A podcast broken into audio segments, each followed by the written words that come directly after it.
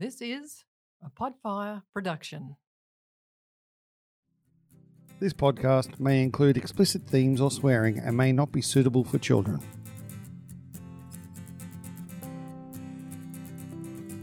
The world is full of amazing people, and once a week I get the opportunity to interview one of them. My name is Brett McCallum, and this is Awesome Humans. In today's episode of Awesome Humans, I'm joined by Fish Ski Australia founder Rob Grace.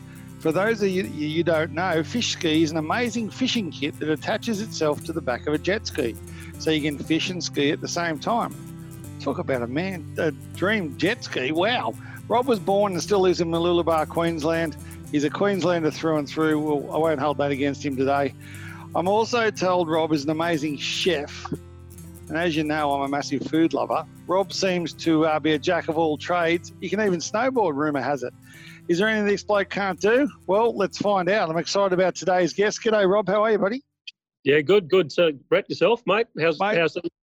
Think things are good on the Gold Coast here. A little bit cloudy, but uh, not too bad. How are they where you?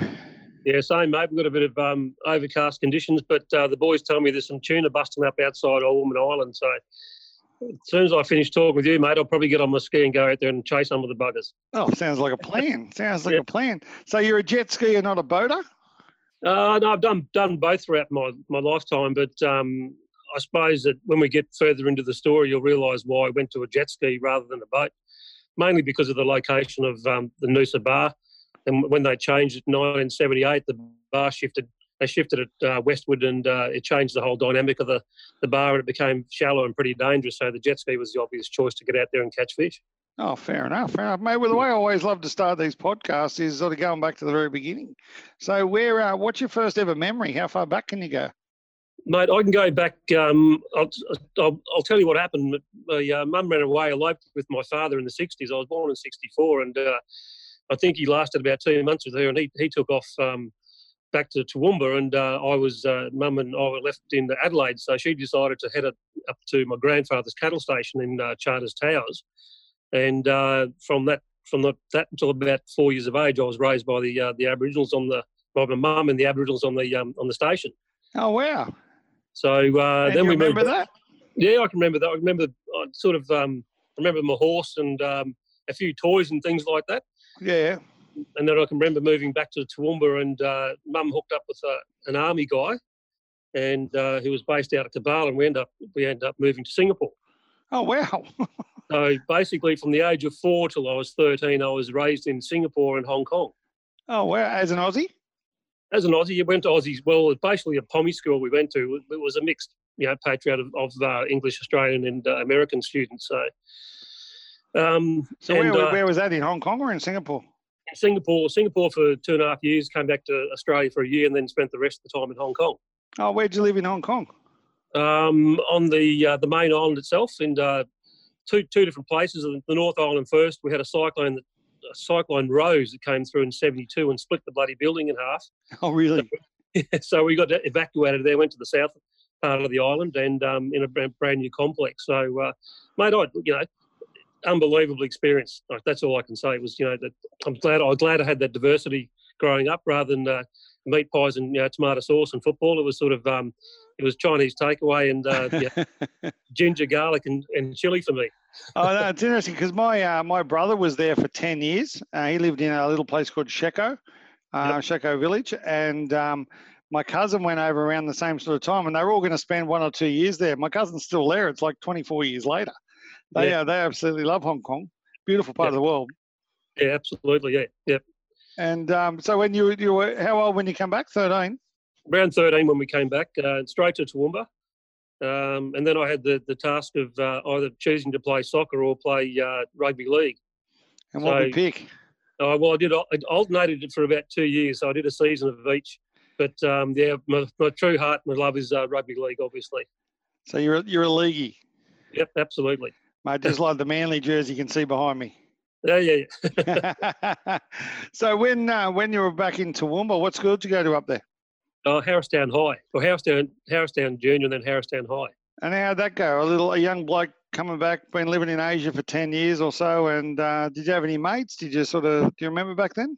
Yeah, we had, had a couple of mates that actually came to Singapore and Hong Kong. They were in the same sort of army uh, uh, regiment as well.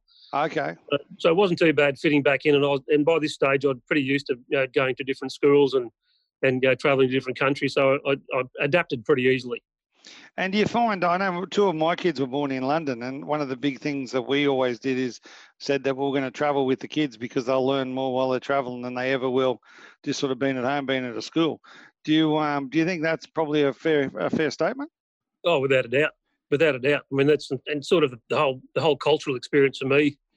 Um, you know, growing up in Singapore and Hong Kong, we had uh, maids and and cleaners and such, and the mum thought it was awesome because she didn't have to cook. So consequently, we um, yeah, at the age of, at the age of four, mate, I was eating chili and coriander and garlic, and uh, I was getting bombarded with a heap of Asian flavours right from the onset. Oh, I love it. That's so, so good, isn't it? So when, when, when I got back to, to, Australia, then I was in the kitchen you know, cooking up food, and I'm thinking I'm missing all the flavours. So the only way I could replicate them was go cook the stuff myself. Yeah, very you know, cool yeah, go to the pub and get a steak and meat and three veg type, you know, scenario. It just wasn't cutting the mustard for me. oh, that's a classic. So, um, when so you go, you've gone to uh, to school, and what, what would you always want to be when you're at school? Um, mate, I didn't really, have, I didn't have a clue really what I was going to do. Um, I was always good with my hands. Yep. Um, and you know, I suppose part of the um, the the British schooling system experience I had that the, the male students were made to cook as well. So we have that's a, always a good thing. Yeah, in Australia we have the manual arts and the, the, the girls do their thing and the boys do theirs. But over yeah. there, we not forced, but that was part of our curriculum to actually go and cook. So, and I, you know, it's certainly stroked up a, an interest in what I for cooking for me. Um, and that it just, you know, when I got to Toowoomba and then I actually did I did a sheet metal work, um, you know, sort of a traineeship, and uh, then I eventually fell into cooking and uh, and stayed with it ever since. Well, not now, but you know, up for 25 years I cooked. So when you say you cooked, are you a chef or are you a cook? Um, chef, chef, cook, become and became a chef. Okay, so you did you're formally trained and everything. Yep, formally trained. So I did, um, you know, did, my, did did time in Toowoomba and then finished off on the Sunshine Coast and uh, um, as you probably know, I, I, I, the snow seasons for a chef is a great thing because you can surf all summer and snowboard all winter. Not a bad way to live, is it? Yeah, mate. Yes, it's pretty good. You know. Yeah. So during all this time, are you, are you a single man? Are you have you got a lady, or what's the? Uh... No, I got I got married early. I married at about nineteen, and yeah. uh, and uh, unfortunately, the marriage only lasted uh, about four years. Uh, but I got two beautiful daughters out of that. Oh, awesome! Um, and uh, yeah, so I mean, it sort of it, it wasn't perfect for them, but it was a transient lifestyle for me with the snow seasons and all the rest of it. So, but uh, you know, they're they're all grown up now. They're 34 and 33, and uh, we have a great relationship, both of us. So um, that's all that yeah, matters, isn't it? Yeah, yeah. So oh, that's yeah. good. And and so you, you say you went down the snow a fair bit. Were you boarding or you were uh, skiing? always on the board. I actually had a, a bad squash accident um, in my early 20s, and I broke my ankle or dislocated my ankle, and uh, I had this. You know, as it, as it repaired, my left ankle was about two centimeters bigger than my right. So to get a pair of ski boots back in the old days in the, the late sort of mid 90s was about a thousand dollars to get a custom made ski boot. So the guy said, no, just chuck on a pair of snowboarding boots and try try the board. And uh, straight away fell in love with it. So so I, I was snowboarding is really interesting to me because it's the complete opposite to what you get used to, like from surfing or skating or any of that sort of stuff. Uh, and the fact that you lean forward as opposed to lean back and those sort of things. Did it take you long to get used to it? Oh, it took me yeah, good, a good one full season, 19 weeks, and then you sort of mastered most of your turns, and then you just, I mean, uh, in Australia we we basically snowboard on ice. Yep. So you don't want to fall over. Um, but then you, learn you know, quick, don't you? yeah, I did it. I did a season in Canada. I didn't work. I just went over there and snowboarded. You know, the biggest mountains I could find, and uh, getting back to that back foot thing when it does become like surfing. When you when you're in uh, neck deep powder, is it is exactly the same as surfing. You're leaning on oh, your back. is it? Yeah, you put your bindings right to the back of the board, and uh, you lean back as hard as you can. Otherwise, you just face plant every time. Oh, really? So it's yeah. a completely different way to go again. Again, yeah. Oh, there you go. I'll have to remember that because yeah, I can see. I found it really, really hard to get used to, and I I snowblade, so I use little skis, um, Yeah, yeah. for a long time. And then I jumped on a board and I thought, oh, this will be easy. I've been skating all my life. And then jumped on the board, I just couldn't do it, couldn't do it. And then the guy goes, lean forward. And it's like, where, what, what's going on there? It's just, it was bizarre. One of the most bizarre feelings I've ever had. But uh, so you love the snow, you love the surf, which is better? Oh, like too hard to pick. It, it's Oh, like you got to pick one. If you had to pick one, you skiing or you surfing? Or you saw you boarding or you surfing? I'd have to say I'm boarding. Oh, Yeah. You boarding or you're fishing? Oh, fishing. Oh, really? so tell me about that. How'd you get into fishing? Oh, look, I've always, you know, from the time I can remember going down to the bloody beach when I was, you know, 15 or 16, coming on school holidays and stuff like that, it was just something that I had an interest in, and um, always done it. Always done beach fishing. Soon as I, soon as I get a license, the first thing I did was buy a four wheel drive and uh, head straight up to Double Island Point, Oh, really? Rainbow Beach. You know, it was uh, Inskip Point, Fraser Island. You know, they just uh, that's God's country for me. and Um, what? So when you're a, a young whippersnapper in, in Asia, were you fishing over there? No, God no, no. Everything was bought I the don't think market. you, I don't think you want to eat some of the stuff that you might fish. that that second head always gives it away. Yeah, it But uh, so when, so what about like up in Toowoomba and around there? Is there anywhere around there any creeks or lakes or? Oh, there- yeah, there's dams, and um, we used to do a lot of yabbying in the creeks up there. Oh, but yeah. uh, yeah, that sort of stuff. But no, I never, never, I'm not a freshwater fisherman. Never, never claimed to be. Okay. uh, Yeah, the deep water, you know, big pelagic stuff's always it's sort of attracted me. So what's the difference? I, I'm Uh, not a fisherman. I, I love hearing about this stuff because I'm one of those guys. I got my boat. I got a fishing rod on the back. Throw it in. If I don't catch a fish, no, that's me done now. Uh, I'm- Yeah. I'm, at the boredom of it kicks in real quick. I think it's the ADD. no, it's all about. I suppose, look, you know, I'm not, I'm not putting anybody down for going out on the river and catching a whiting or a, a flathead. But you know, I did, I did that for 20 years, and then as soon as I, as soon as I caught my first big mackerel, I was, I was hooked on getting the bigger stuff. So, you know, and you, you know, one of those, like I catch a big tuna, 20 kilo tuna, that that'll feed me for and my family for like six months. Oh, really? Yeah, and you, and that's a the big best, fish. yeah, and the best part about it, you know, it hasn't been touched Yeah. by human hands. You know, it hasn't been chemical sprayed on it or anything like that. You're eating actually organic or close to organic food. It's amazing, isn't it, when you think about it? Yep, And absolutely. and how often do they run? Oh, we get a tuna season here on the Sunshine Coast that runs from uh, at peak. It starts off at about February, it peaks in April, and uh, there's still tuna out there at the moment now. So it's a bit of Oh, a late wow, it's a season. big season. Yeah, and and we get the mackerel. Basically, we have the big mackerel, the Spanish Spanish mackerels here, here all year round. Um, then we get the whales come up, and with the whales come the snapper. Oh, what they follow them, or that's what the whales eat. That no, that the the whales eat the plankton, but the snapper eat the poo from the whale. Oh, do they? So it provides it's like a, a it's like a bloody uh, food van as it goes along the coast heading. so they follow them up. they follow them up, yeah, because it's uh, free food. Oh wow! There you go. And Yeah. so, if the Spanish mackerel, the big one that's behind your head there on that on that picture looks pretty impressive. How big would that be? Oh, that was a that was only tiny. She's only about twelve kilo. So, how long would that take you from hooking it to then actually getting it on the boat? That's probably about 10, 10 to fifteen minute fight. Okay, and it's a So proper fight, isn't it?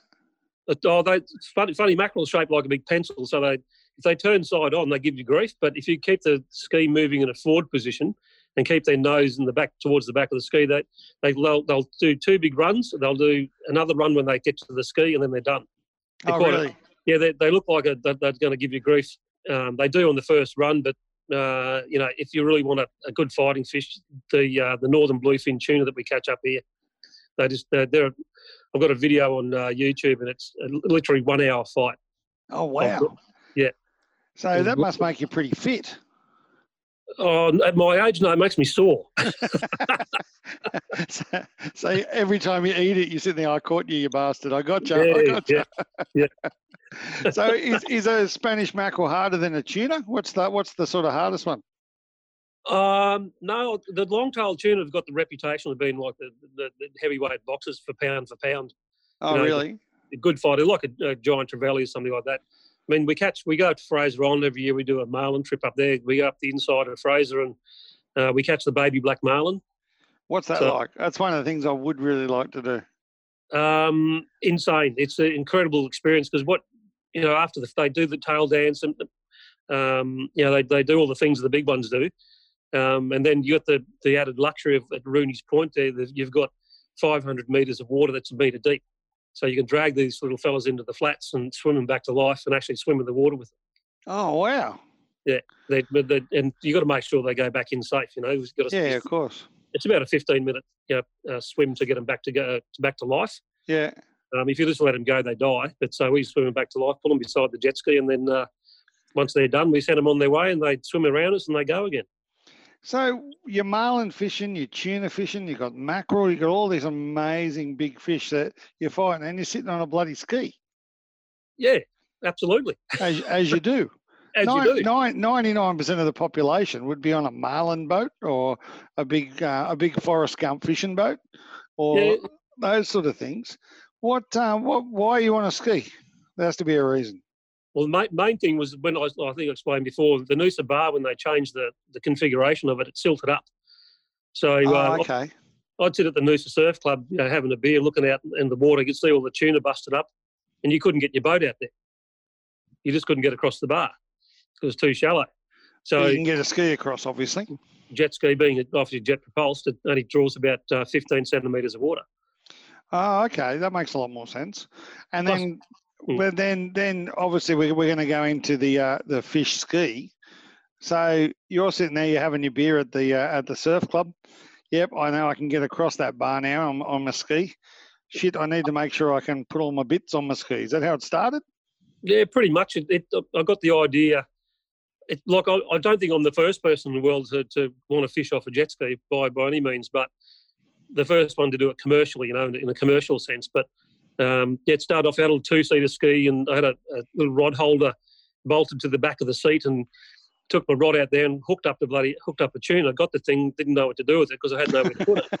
so, so I went back to the drawing board and thought, well, I need a bigger ski start So what what's the stability like? You're on your little two seater ski, and Oh, how big's the tuna? oh, the tuna's only probably ten kilo, but that's But that's she's still that's sort of- giving, she's still pulling you pretty hard. Yeah, yeah, it doesn't. You, you don't. I mean, that that particular ski I was on, the two seater one was, mate, it was just terrible. You couldn't even basically at rest, you're just about falling off it. So that's that's when I went back in. I thought, oh, get rid of that, and I bought myself a big three seater, Yeah. which is pretty much like a mini game boat, basically. Oh, uh, okay. And then went out, caught caught another fish, and I thought, well, I've got to have something to put these fish in. So went back and went into my garage and I went and bought a generic uh, esky or cooler, and uh, started bolting bits and pieces on it until I was finally happy with one I did. And uh, I was out fishing one day, and I was coming back through the bar, and this guy with exactly the same ski as mine chased chased me all the way into the boat ramp. yeah. He asked me, he said, "Where the hell did you get that thing, mate?" And I said, "I built it." And he goes, "How much do you want for it?" And I said, "Oh, this is like 2004, I think." And I said, "About 800 bucks, mate." And he went, "No worries." And he got his old Vodafone flip phone out, and he took some photos. And uh, as I'm hosing the ski down, he walked over to me and said, "Mate, I'll take 10. Went, I went, "I went, what, what, what do you mean 10? He said, "Yeah, I've just sent photos to all my mates in the mines, and they all want one." wow. So- So, it's how you start the business. So how I started, so I, I took off and cleared out a shed and started building bits and pieces, and uh, you know, got I think I got about twenty or thirty units out there in the couple of years that I was doing it. But I suppose it was pre Instagram, Facebook days. You know, it was Yeah. I think like MySpace, and you know, to, to to market a business successfully back then, you had to spend big money on advertising in magazines and radio, TV, and it just I just didn't have that sort of budget to do it. So it was more of a hobby.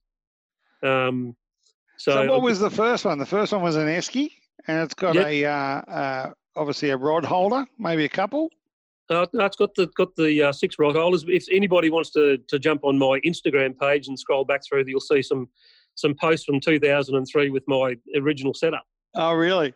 Yeah, yeah. And and so you're you're in your shed. You're thinking, yeah, okay, that, that looks pretty good. I can I can fit that in there. How do you attach it to the ski? Uh, in the old days, uh, we used to use turnbuckles. Oh, okay. So you'd put Diamond D uh, eyelets on your esky, and then you'd put uh, turnbuckles to the back of the ski. Oh, so it fair looked enough. down. And So um, what, now- what's, now- what do you reckon the biggest fish back in then you caught? You went off off the back of that ski. Oh, it would have been an 80 kilo cod, Big Uh, An 80 kilo cod 80 kilo, yeah, off Which the back of a ski. yeah, no, no good to me. I had to pierce the uh, the air bladder and let it let it go back down again. So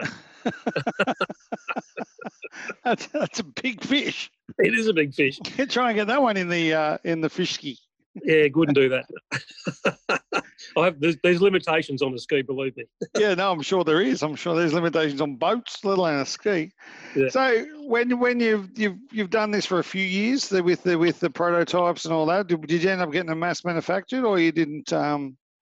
Yeah, what what happened? We um, I sort of it just I was, I was doing one or two a year, and, and it wasn't really a I suppose at that stage we were considered to be extremists and it, you know, it was only a handful of people that thought, because you'd go, well, I'd go, you know, 20 kilometres offshore, and the boats would come up to me, "You're right, mate. You're right."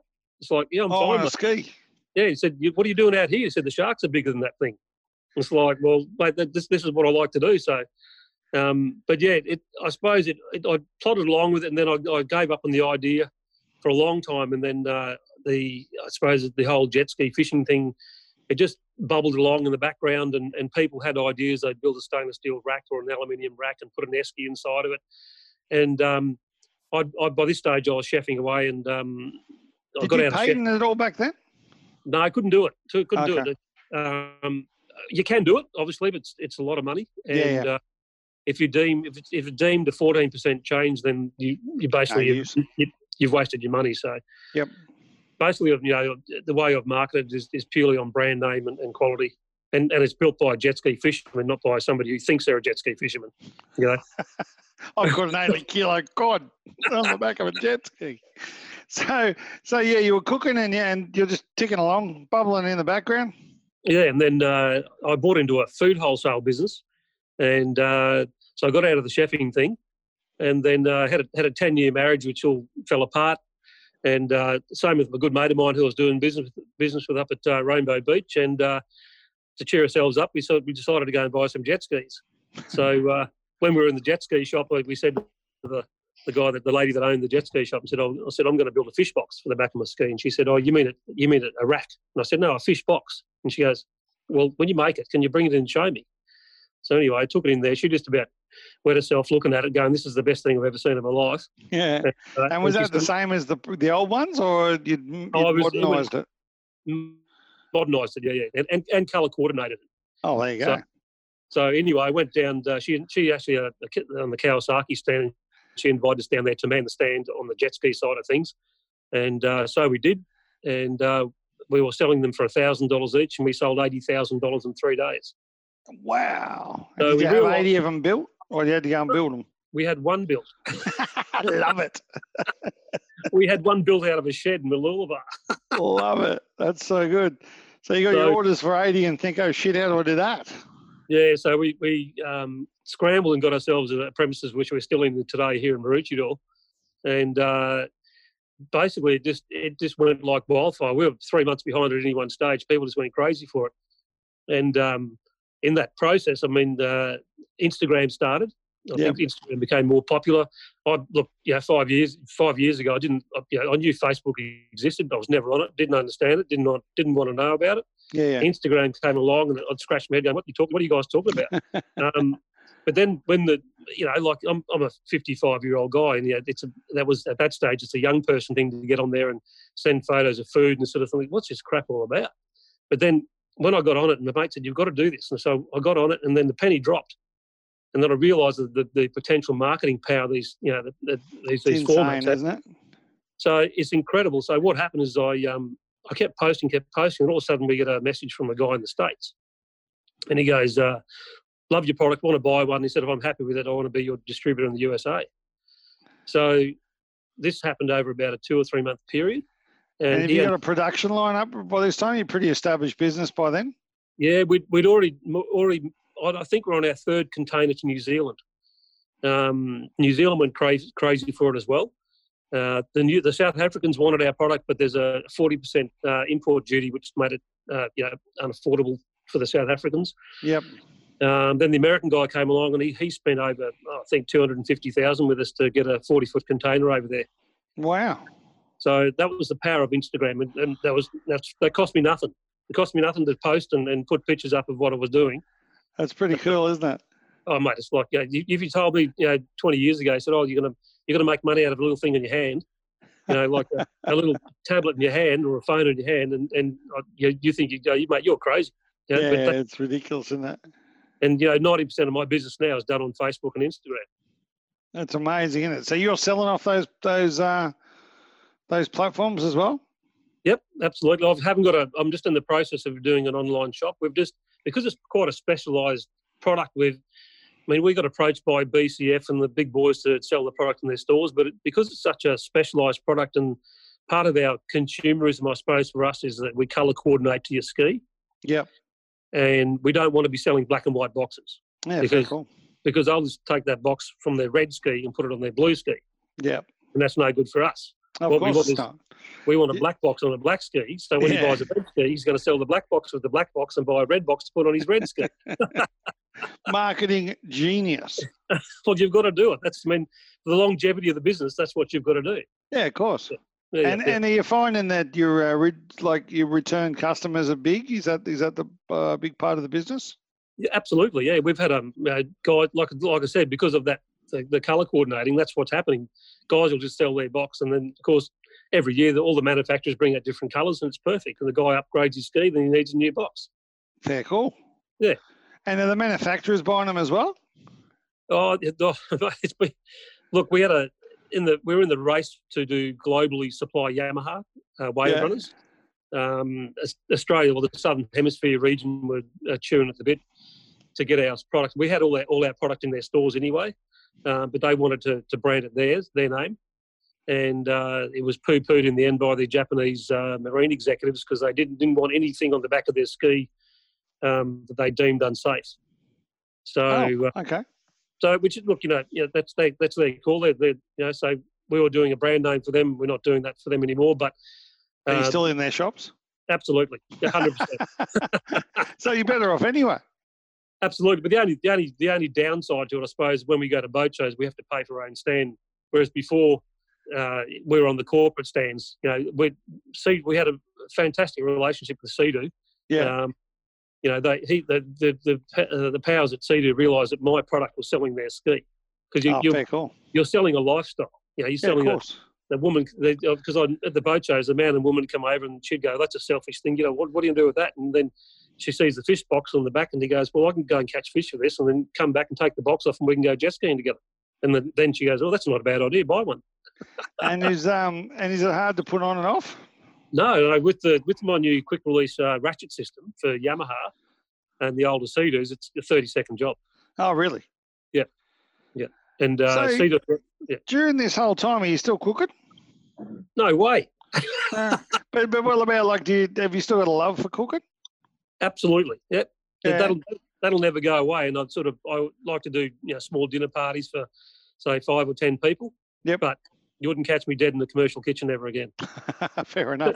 I, I think it's funny, isn't it, when you uh, when you- when you lo- absolutely love something, you do it for a job, it then gets too much or whatever. But then when you come, we come back to it and you do it for pleasure, uh, it's something that you really enjoy.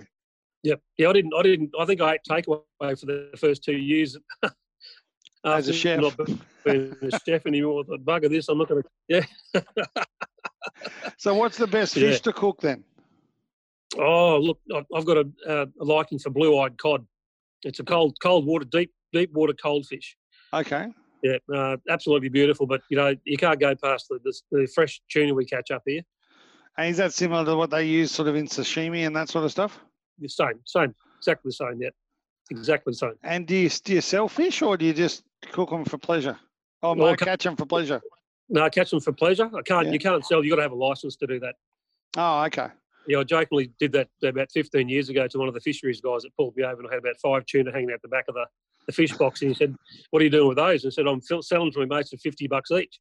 He was ready. He was ready to arrest me. Oh, I'm really? I'm said, "No, no, joking. I'm joking. I'm joking. I'm joking, mate. Not, not a funny joke. Yeah, didn't, he took my rego number, them rego number down anyway. Yeah. So how so how far into fish go you? What are we now? Fifteen years in. Uh, on the jet on the jet ski, yeah. Yeah. Yep. Wow. And so when when when you go jet skiing now, do you do it for pleasure as well, or is it just fishing? Oh, it's well, it's a catch twenty two. It's sort of um, I get paid to go. I get paid to go fishing. I'm sponsored by Yamaha, so um, every time I go out, it's work. Oh, okay. Terrible work. I hate it. You know. I am sure you do. so what are you taking people out and doing that sort of stuff, are you? No, no, no, no, um, no. Just I just go out and I've obviously got a. I've got a YouTube channel to feed, and then the sponsors. They've got. I'm sponsored by a few people, so I've got to. Yeah, you got to keep updating your footage, and uh, you know, we do the Marlin trip every year. We do some. Uh, you know, we're sponsored by Jet Pilot, so we've got to get footage for those guys. Um, so you, you're sitting here. You told me earlier a 55 year old ex chef. Yep. He used to he used to snowboard a little bit and like to surf, and now you're a sponsored athlete who rides a jet ski. Did you ever think that was going to happen? Um, I'm not sure yet. I've got I've got some other ideas down the track, but I'll um, yeah, they're going to be sort of groundbreaking, and uh, I think it's going to revolutionise the the jet ski industry. So you, that that's that's now your baby. That's what you're going to. Uh, would you sell fish ski? Yeah, yeah, yep. You, yeah, you, yeah. Someone's going to come in and snap it up off you. Well, I thought someone would have come and made me an offer. I mean, if they want to throw five mil at me, I'll take it and, and oh, do something we always say everything's for sale, just how many zeros are on the end. yeah, yeah, yeah. So, um, yeah, no, I've got I've got some other ideas coming up, but it's all what I've got to. If you if you're an entrepreneur and you're sort of looking to the future, you have got to look at some statistics. And what I've done is found out last year that there was more uh, new jet ski sales than boat sales for the first time in the history of Australia. Oh wow! So you know you've got to look and say, well, let's keep keep doing the jet ski thing because there's going to be there's money there somewhere. You just got to work out what you're going to how you're going to approach it. That's all. And obviously, we're going through some pretty. Um, I, I think the only word for it is fucked up times at the moment oh, with with this uh, with these pandemics and stuff. Did you guys get affected much? Well, it's quite funny you mentioned it. Um, I think one of the laws that they brought out, marine laws, was that, uh, or COVID 19 laws, was you could use your jet ski if you went fishing on it. so my sales basically doubled. yeah, because I know we went out the boat and we had a couple of rods hanging out the back, and my yeah. uh, my wife said, make sure you put bait on, make sure you put like an esky on, even though we, we weren't going fishing, but like as long as you got everything there ready to go in case you get pulled over. Yeah. And uh, yeah, that was one thing we did notice is there were a lot of jet skis out there with rods hanging off the back. Yeah, like I said, we, we it went through the roof and it was quite funny. The uh, one of the compliance officers for COVID nineteen Queensland is a Sunshine Coast local, and uh, he came in and saw me. He had broken a small part on the box and said, "Oh, can you replace it?" And we got chatting away. And he said, yeah. He said uh, he told me who he was, and I, I nearly fell over because he didn't wash his hands. Or he shook my hand and didn't abide by any of the bloody restrictions, the distancing laws. And um, he just said, no, I've been down to the water police and said to them, anybody's got a fish ski box on the back of their ski, just leave them alone. Just go oh, really? Yeah. Because he's got one himself. Got one himself, exactly. Yeah. I didn't have to pay him to, to, do that either, by the way. oh, there you go. It's from free advertising to all the coppers. Then yeah. they all come in and they bought one too. I had eight, eight coppers come in and buy boxes. Did you really? Yep. Isn't yeah. that funny? You wouldn't read about that stuff, would you? Beat coppers, highway patrol coppers, they all come in and bought a box. I, oh. I, I, already supply the water police with um, boxes anyway. Oh, do you? But, yeah, the jet ski division have um, have my boxes on the back. You probably see them on the on the Broadwater down the Goldie there. You'll probably see the police skis, and they've got my ski boxes on the back. Actually, yeah, you do, and then that, that's what they put all the criminals in. Yeah, they put all the contraband. it's like it's like a paddy wagon. They throw people in the back of them.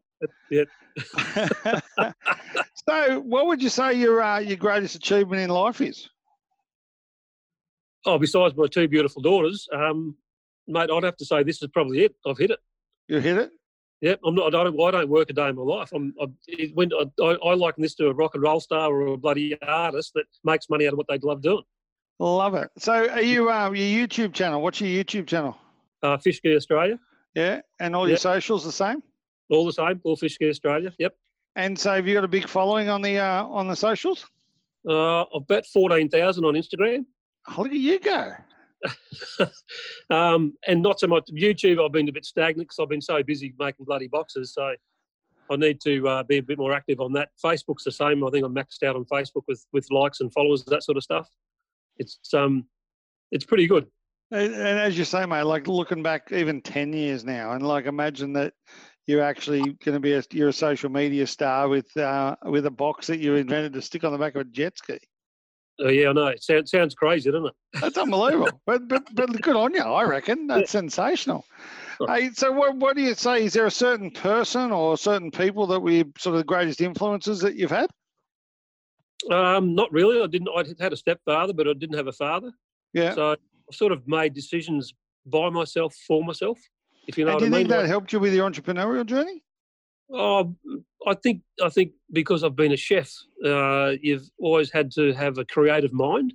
Yep. Like you've, you like, uh, especially when you're working for somebody, they say, "Oh, you've got to create a, a different daily special every day." Okay. So even when you're asleep, your brain's cooking.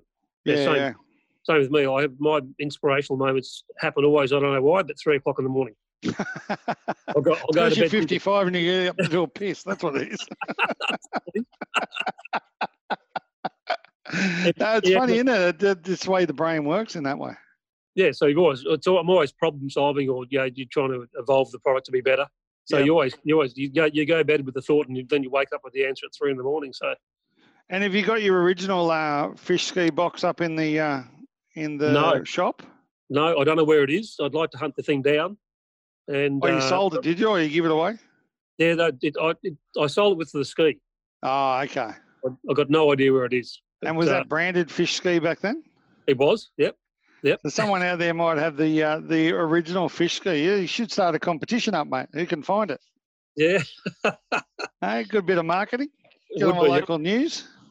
I'll get a free shirt. Yeah. so, have you been back to like Hong Kong and all those sort of places since you um, since you left? Like now you're older. Yeah, I went back to. I haven't been back to Hong Kong, but I've been back to Singapore. Spent a couple of weeks there. Yeah. Was there anyone there you still sort of knew that you grew up with, or you were way too young back then? I played way too young, but you know, the, I can. I remember where we lived. It was a. We were sort of the last house on a bitumen bit of bitumen road, and then it turned into into dirt, and it went down into a kampong. So we lived on the outskirts Yep. of Singapore. So, uh, but the last when I went there two years ago, it was. It's like a. It's massive. It's Oh, it's insane. We were there last year, mate. It's uh, what a great city. It, it reminds me of Australia so much. It's so so clean, you know. Yeah, yeah, it's um, it's it's amazing for an Asian country as well.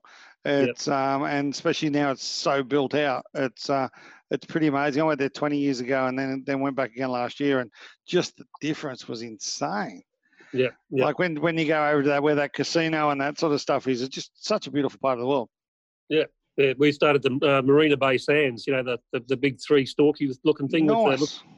Stayed there, and yeah, uh, awesome experience. Absolutely Yeah, awesome. we had we actually had lunch up on the, the top of that, uh, overlooking the pool. I think we stayed there about eight hours. Yep. was- And yeah, I think I had a few too many wines up there one night. That's what we like to hear. So going back to your chefing days, what's what you go to? Well, what, what sort of restaurants and stuff did you work in? Uh, most of my training was in uh, Italian, of all things. Okay. So I did a lot of stuff down the Gold Coast. Actually, I did. Uh, I don't know if you remember the old days Palatinos Yeah. down at the, Oasis Centre. Um, and uh, I was a sous chef at uh, a place called Tamari's, which is in Cavill Ave there, next to Charlie's. Oh, okay. Yeah, I think that's an Irish pub now. But Yeah, uh, I yeah, think it is. Yeah. yeah, so I was all my Italian training was with the, the old, uh, the older style Italian guys and, and Proper ladies. Italian food. yeah, proper Italian. Yeah. So, And- but And that's your I did- go-to, is it? Italian still? uh, look, I like it. Um, but I, I like Japanese of all things. Oh wow! Is that because of the sashimi type stuff? Yeah, it suits it suits what I do. You know what I catch suits suits it more than Italian. So Italian tends to you know chop it all up, put it in sauce, and put it through pasta and stuff like that. And it, I mean, but uh, yeah, I lived with uh, when I lived in Sydney. Um, I, I was the executive chef, part owner of three restaurants called uh, the Bite Restaurants, Okay. wood fired wood fired pizza restaurants. Um, and I lived with uh, the guy that was the uh, executive chef for Wildfire in Darling Harbour. So he Oh, was yeah. a, so we, we cut a deal, and I said, "I'll teach you Italian. You've got to teach me Japanese." Oh, fair enough. Yeah, so that's where I got my love for it. I never never delved in it until then. So, but yeah, Well, no, mate, a, a kingfish sashimi is my favourite thing ever to eat.